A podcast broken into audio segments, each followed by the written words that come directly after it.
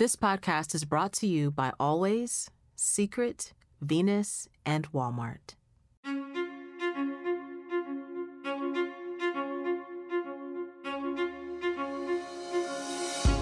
Welcome to the Hungry Hearts Podcast, a place for all of us to come and feed our souls. Hi, everyone. Amena Brown here, and this is Hungry Hearts, a podcast where we share stories told by an amazing group of truth tellers from all walks of life who, in sharing their truth, empower us all. Now, I should caution you that today's story is a tough one. It puts us at the center of how Liliane Kamikaze survived the 1994 Rwandan genocide. Liliane's story also puts us at the center of how it is possible to find the hope and inspiration to move forward after experiencing such an unspeakable tragedy. Listen with an open heart as Liliane unfolds for us how she faces the pain of great loss and discovers hope in the process. 25 years ago, it would be pretty unlikely that you'd be sitting on this stage with me. Um, is that right? Oh, yes. Oh, yes. So tell me what was happening 25 years ago. Tell me about young Liliane. Oh, 25 years ago. Uh, please don't do the math. I was 10, so please don't do the math right now. So just don't do it.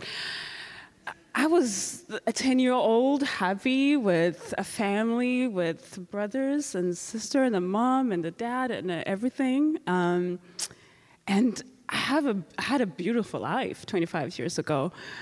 But in April of 1994, things changed. My world changed. The world literally came down on me, where I witnessed my losing my family. Uh, in 1994, if you guys are not aware, I'm from Rwanda, and uh, there was a genocide, and I lost my family. So I lost my brothers, I lost my mom, I lost my dad, I lost the, my loved ones, and my sister and I survived.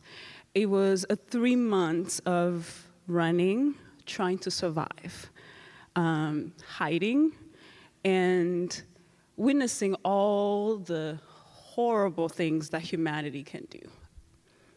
It was more of to me that I couldn't understand that at 10 years old and trying to survive at 10 years old. How, how, do, you how do you do that?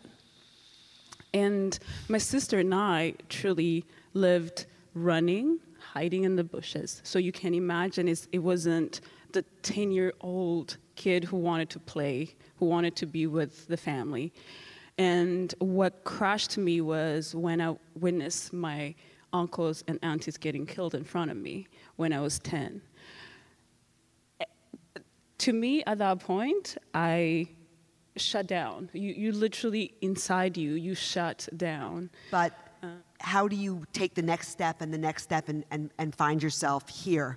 I found, um, I, you know, my friends, my family now that I have, they always ask me, "How do you do it?" I was able to find the light that the mom, my mom, had given me, the love that what kept me going. My, I mean, I was the youngest of all the the five kids, so I was spoiled. I mean, let's be honest. I, you know. And I got the love that I truly need, I, the love that I will never be able to that I want to share with the world, you know, and that kept me going.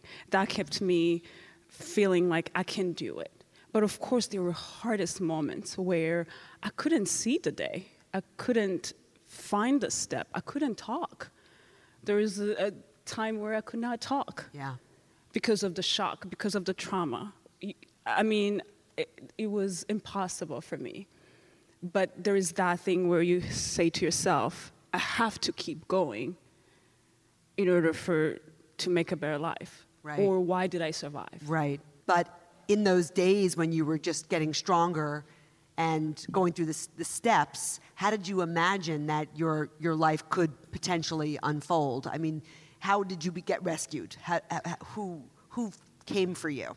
So after the three months of uh, hiding, the genocide ended, and m- my uncle survived, and he came to look for me, to look for my sister. And when he found me, that was literally like, oh my God, that's my savior.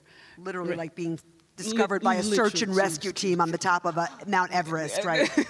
okay. There is that. Yeah. Um, but seeing that person, because I thought everyone was dead, you know, and I thought I was the only person. At that point, I had my sister, I had lost my sister, I didn't know where she was. So, but you find this person, that's where I say the light, oh my God, the light. So I saw the light that moment. And, but let me tell you, it was hard after that because yes, I saw the light, but then it kept being harder and moving forward. How can I do that without my mom beside me? How can I do that without my brothers and without my world? Because my world has been gone. the world that you knew had ended completely. Yes. So, so from that point, your uncle came and got you, and you collected your sister. Yes, so we re- I reuni- reunited with my sister a couple months after, and to tell you the truth, that was the happiest moment. I can imagine. uh, because seeing her, seeing just her, her, her full self, that she wasn't hurt, that she was there, to me, that was the moment I was like, okay, again, the second light, right? The second hope. And then it was the, the, the journey. How do we move forward? I was still young. I wanted to live a life, but I didn't know how. How can you even dream? You know, they're like, oh yeah, you can dream to be this. How can you dream after that? And that's where I felt like my life was ending. Truly, that where I was like, I told my sister, I'm like, I don't think there is any purpose. There is no purpose for me in this life. Right. And I felt like I wasn't doing anything. In school, I was doing great. I was smart. Like, like, I will accept that. But it was so hard. It was a facade that I was showing. Right. Right. And one day, let me tell you, the, the- again, so many lights and so many blessings. I, I, at that moment, I wasn't seeing God in those moments. Right. But one day where I felt like I was giving up everything, I sat down, I flipped on the TV, and I saw this woman on TV, Oprah Winfrey. And I was like, who is that woman?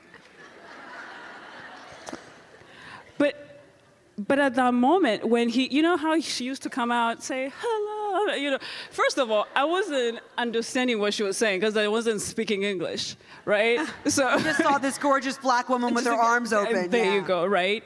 And i was like oh my god who is this person? She would talk and i was like i don't get what you're saying but i love you. I want to see you. I truly yes. And and it was at that moment where like i can live i chose to live Oh, that moment i chose to oh live Oh my God. Unbelievable. So finally, you, you decided that you wanted to come to the United States. So take me from there. Ha, it's another journey. so after those moments of wanting to live again, I started dreaming. Okay, people, you have to. There is a way. There is a beauty in dreaming. I don't care what people say that oh it's too much. No, you gotta dream because that gives you hope. That gives you to the reason why you have to wake up in the morning. And I started dreaming of like, okay, what do I want to my life to be? What, what can I do? I need to go and get an education. And where do I go? It's the US. I wanted to come to the US. Did I know anyone? No, I didn't. Did I um, speak English? No, I did not, for God's sake. I didn't. How was that going to happen?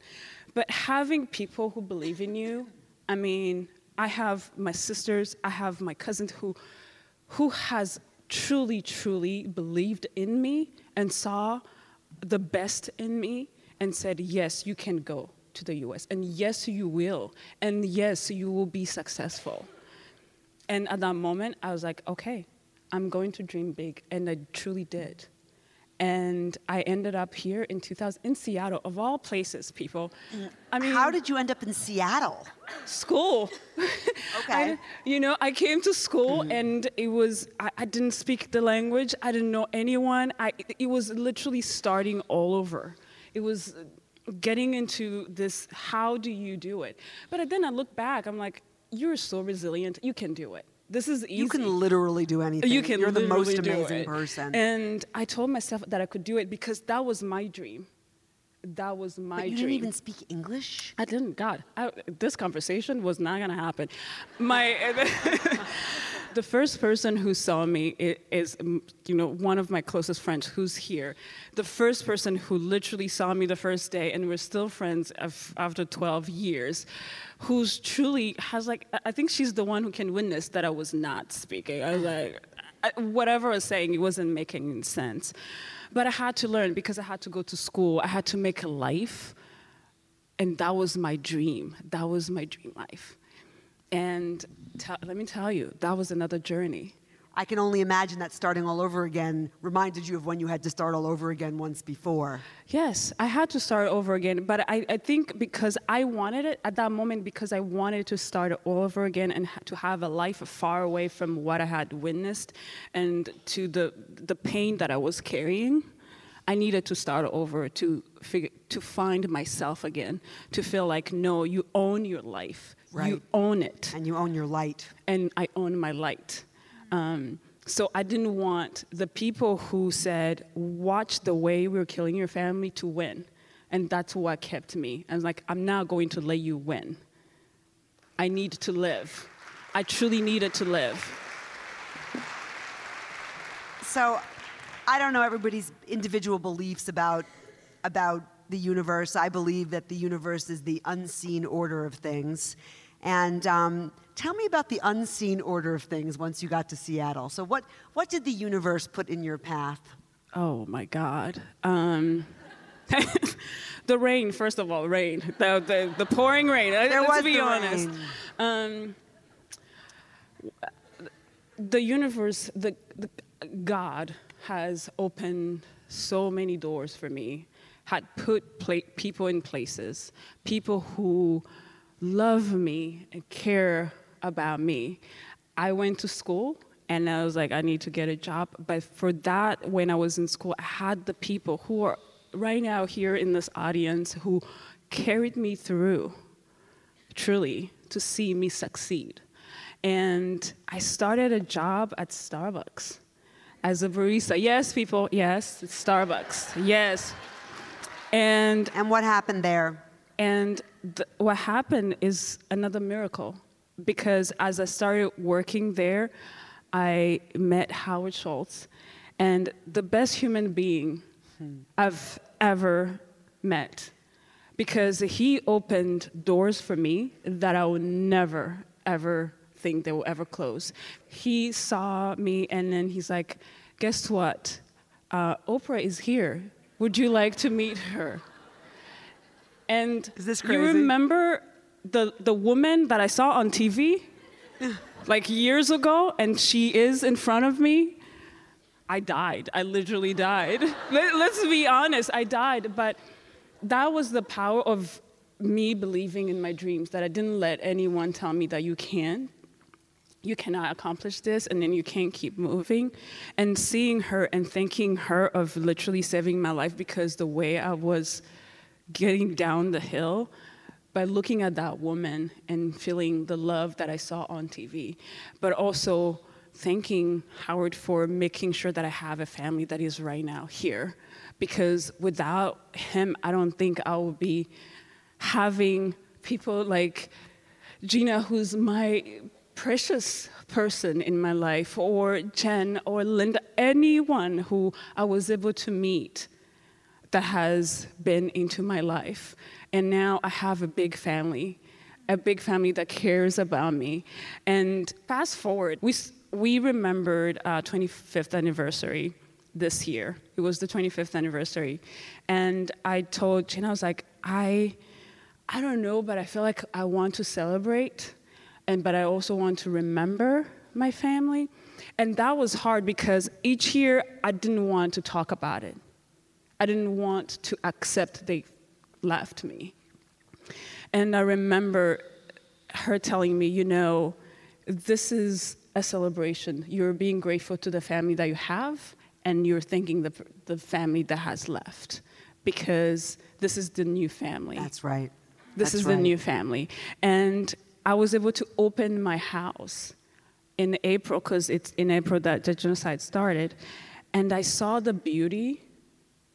I saw my mom energy through the people who were at my house. Oh. I saw the love. And I that saw, love has sustained you and, has grown and grown and you've passed it to all of these people and this and your family that has become your family here. Yes. So I know that you've turned your heartbreak into fuel, and I know that you've turned your heartbreak into a way to, to live a purpose driven life. So tell me about how you've how you now serve the community that you came from. So I, you know, it was my dream to always give back. No matter how the situation was, I, I always said, you know, when I have an education, I know I'm going to give back at the end of the day to the girls who were like me.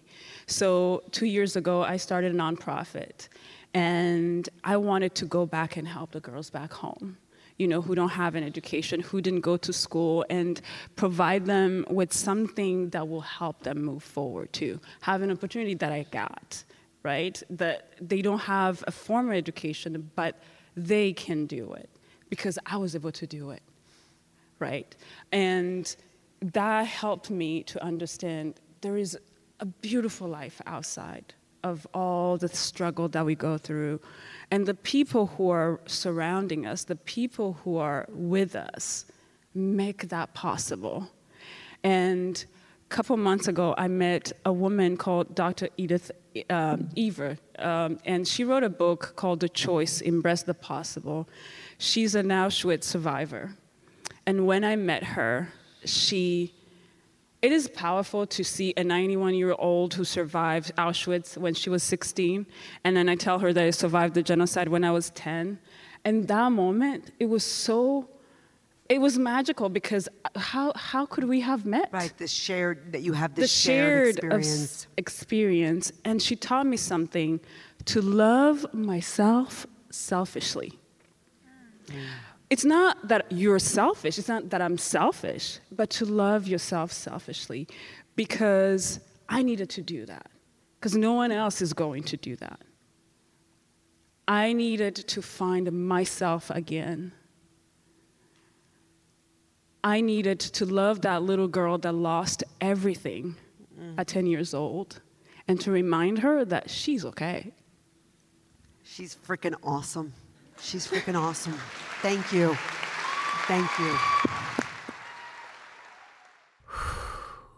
If you feel anything like I feel, just listening to Lillian share her story with us, I felt like I was holding my breath for part of that time. Maybe you did too. It is amazing uh, and impactful to me to get to hear uh, Lillian's story, the really, really difficult things that she survived as well as hearing the part of her story of where uh, her life is now, how she is taking her life and using her life to inspire other people. I feel especially impacted by Lillian's story because I have been to her home country of Rwanda many times. And one of the things that's consistent to me from having been in Rwanda and hearing Lillian's story is resilience uh, being in Rwanda is this experience of watching a people who have rebuilt so many ways. Uh, they have rebuilt their community and their country from such a terrible thing. And Lillian said a lot of powerful things, but one of the things she said that really stuck with me is she said the phrase, start to dream. And with the inspiration of her mother's love and the support of her chosen family, Liliane started to dream and her dream took her back to her home country of Rwanda to empower young girls there just as she had been a young girl there once, too. So, what about you? Where can you start to dream? How can you be inspired by the power of Liliane's story? How can you use your dream to help empower other people? And speaking of people who empower others, we are back next week to talk about partnership with soul lifting music duo Michael and Tanya Trotter, also known as the War and Treaty. If you like what you're hearing, please be sure to subscribe, rate, review wherever you listen to podcasts. You can check us out on all the socials at Together Live Events, and you can say hey to me at Amena B E E. On this episode of Hungry Hearts, you heard from Lillian Kamikaze, Jennifer Rudolph Walsh, and me, Amena Brown. Thank you to our podcast sponsors, Always, Secret, Venus, and Walmart.